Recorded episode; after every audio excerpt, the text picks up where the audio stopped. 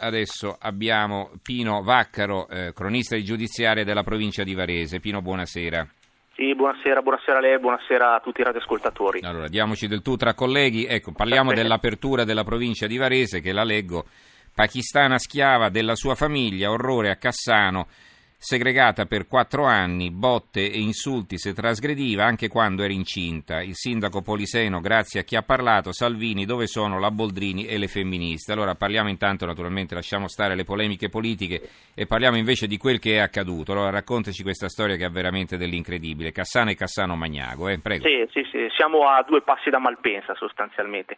È una, è una vicenda veramente di, di, di, inferno, quello che ha vissuto eh, questa ragazza di 23 anni, una ragazza pakistana che è stata segregata e ridotta in schiavitù dalla cerchia familiare acquisita dopo che si era sposata nel 2011 con questo eh, Mohamed Said, un suo connazionale. Ha vissuto questi quattro anni di inferno, tra il 2011 e il 2015, insomma, eh, quattro anni nei quali sostanzialmente era privata di qualunque tipo eh, di libertà, la libertà personale, ma anche privazioni eh, totali, eh, minime proprio, anche la possibilità di poter eh, mangiare e bere senza l'autorizzazione e il permesso di questa, di, di, questa, cerchia familiare. Ehm, sei persone sono, sono finite diciamo, nei guai, due sono state arrestate, sono il suo marito carceriere e la madre, la, la suocera. Eh, poi altre quattro persone invece insomma, sono, sono, state denunciate, sono state eh, sottoposte a allontanamenti, eccetera.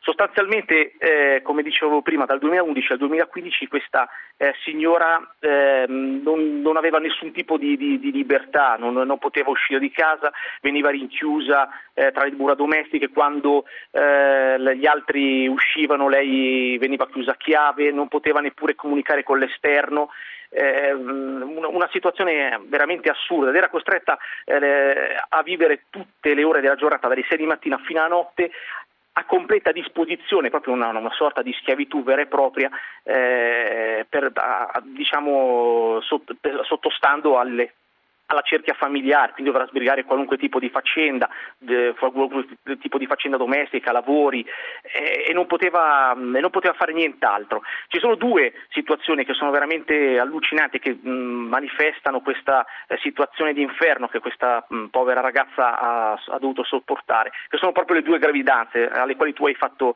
prima riferimento, il 2012 e il 2015. Questa, questa ragazza anche durante il periodo di, eh, di, di gravidanza era costretta a sbrigare fare tutte le faccende domestiche, era costretta a, a, subire tutte le umiliazioni, a lavorare dalla mattina alla sera in casa, non poteva fare assolutamente nulla, fino eh, addirittura primo, nel caso del primo figlio eh, è nato prematuro avuto questo, questo bambino, eh, lei è stata addirittura eh, buttata fuori, messa fuori alla porta, il bambino poi è nato prematuro e dopo alcuni mesi è morto, quindi è stata veramente una, una tragedia nella tragedia. Poi nel 2015 c'è stata la seconda gravidanza, eh, la situazione, per fortuna il bambino è nato, non ci sono, sta- è nato, non ci sono stati, mh, non ci sono stati problemi eh, e poi per fortuna ha avuto la forza di, eh, spieg- di, di, raccontare quello che, eh, che, le era successo, quello che le stava capitando e quindi si è rivolta prima a un'associazione eh, che aiuta le donne e che si occupa di violenza sulle donne e poi attraverso questa associazione è arrivata fino alle forze dell'ordine che eh, l'hanno aiutata, è proprio eh, notizia di ieri mattina insomma, sono state emesse queste ordinanze e gli arresti di, queste, di questi familiari. Ma come è venuta fuori la notizia? Cioè, so, è stata la ragazza che è riuscita a liberarsi ragazza, a parlare o la, si è confidata ragazza, con qualcuno? Cioè, com'è andata? Sì, la ragazza nella seconda, nel mese, lo scorso mese di ottobre era stata messa alla porta per la seconda volta. Dopo la prima gravidanza, eh, era, mm, quando è stata già buttata fuori di casa la prima volta, a ottobre è stata ributtata fuori di casa un'altra volta. In quella circostanza evidentemente era arrivata proprio oltre il limite della sopportazione, ha parlato con il fratello, il fratello eh, l'ha accompagnato a questa associazione che si occupa di violenza in famiglia e, e, questa, e poi ha, ha iniziato questo percorso attraverso il quale ha trovato la forza, ha trovato il coraggio per raccontare l'inferno che stava vivendo. Eh, e poi da lì insomma, poi sono partite le, le indagini da parte dei, dei, carabinieri della compagnia di Busto Arsizio e, la, e tutti, tutti, eh, dire, tutta la cerchia familiare è stata eh, sgominata, è stata arrestata. Mm-hmm. Insomma. È vero che le era impedito, eh, cioè la controllavano pure quando doveva andare in bagno, cioè ho letto cose incredibili. Sì, sì, cosa incredibile, c'era proprio una privazione totale.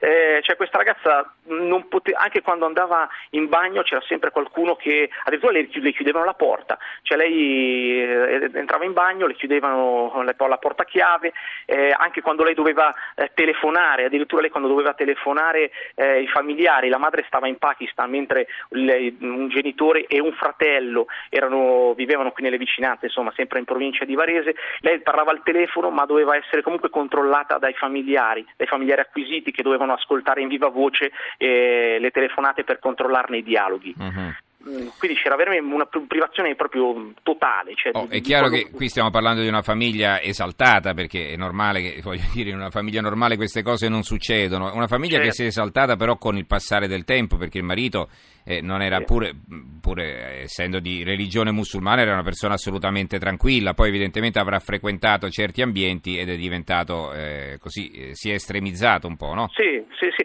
no, no, hai perfettamente ragione, tanto che non so se hai avuto modo di, di, vedere anche la foto che noi abbiamo pubblicato e che domani appunto sarà su, anche in edicola, insomma, no? Del, quest'uomo che fino a quattro anni fa era, se così possiamo dire, un po' all'occidentale, no? quindi aveva i capelli corti, sbarbato, eh, assolutamente eh, contestualizzato. E col passare degli anni invece è, iniziato questo processo di radicalizzazione. Lui, mm, tant'è vero che adesso la foto, eh, la foto, recente è quella con la barba, eh, se così possiamo dire, si è islamizzato. No? Quindi questo processo di radicalizzazione sicuramente si è sviluppato nel corso degli anni. Anche ieri la cosa eh, curiosa e che comunque testimonia questo processo di cui abbiamo raccontato finora è che anche al momento dell'arresto eh, lui prima ha accettato di, di farsi, tra virgolette, di, di, di andare in caserma, beh, prima però ha voluto espletare il rito mattutino della, della preghiera. Eh, con tutto il rito e solo a quel punto poi si è fatto portare in caserma.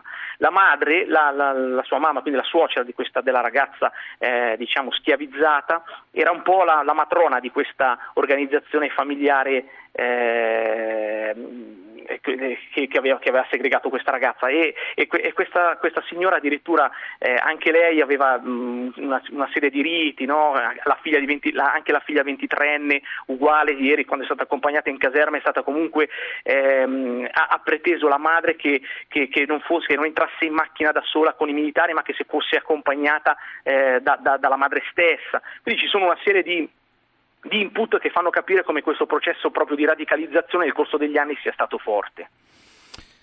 E va bene, adesso questa donna vive in una località protetta insieme al bambino, no? Esatto, esatto, sì, purtroppo come dicevamo prima la, la, la tragedia ha colpito il primo bambino eh, nato che prematuro e mm. purtroppo deceduto, esatto. E col secondo invece la, la, mamma appunto con questo bambino adesso vivono in una, in una comunità protetta e stanno insomma già da, da, da alcune ore si trovano in quella situazione. Allora ringraziamo Pino Vaccaro, cronista Vaccaro, di Vaccaro, Vaccaro. Vaccaro. E allora beh, eh, sembra che te l'avessero chiesto. Sì. Evidentemente, eh, allora Vaccaro, io immaginavo fosse Vaccaro, vabbè, comunque sia. Mi, Vai tranquillo, non è un problema. Non, mi scuso, no, perché io l'avrei detto Vaccaro, comunque va bene. Allora ringraziamo eh, Pino Vaccaro, cronista giudiziario della provincia di Varese. Grazie Pino e buonanotte. Grazie, allora. grazie a voi e buonanotte, buonanotte, buonanotte a tutti.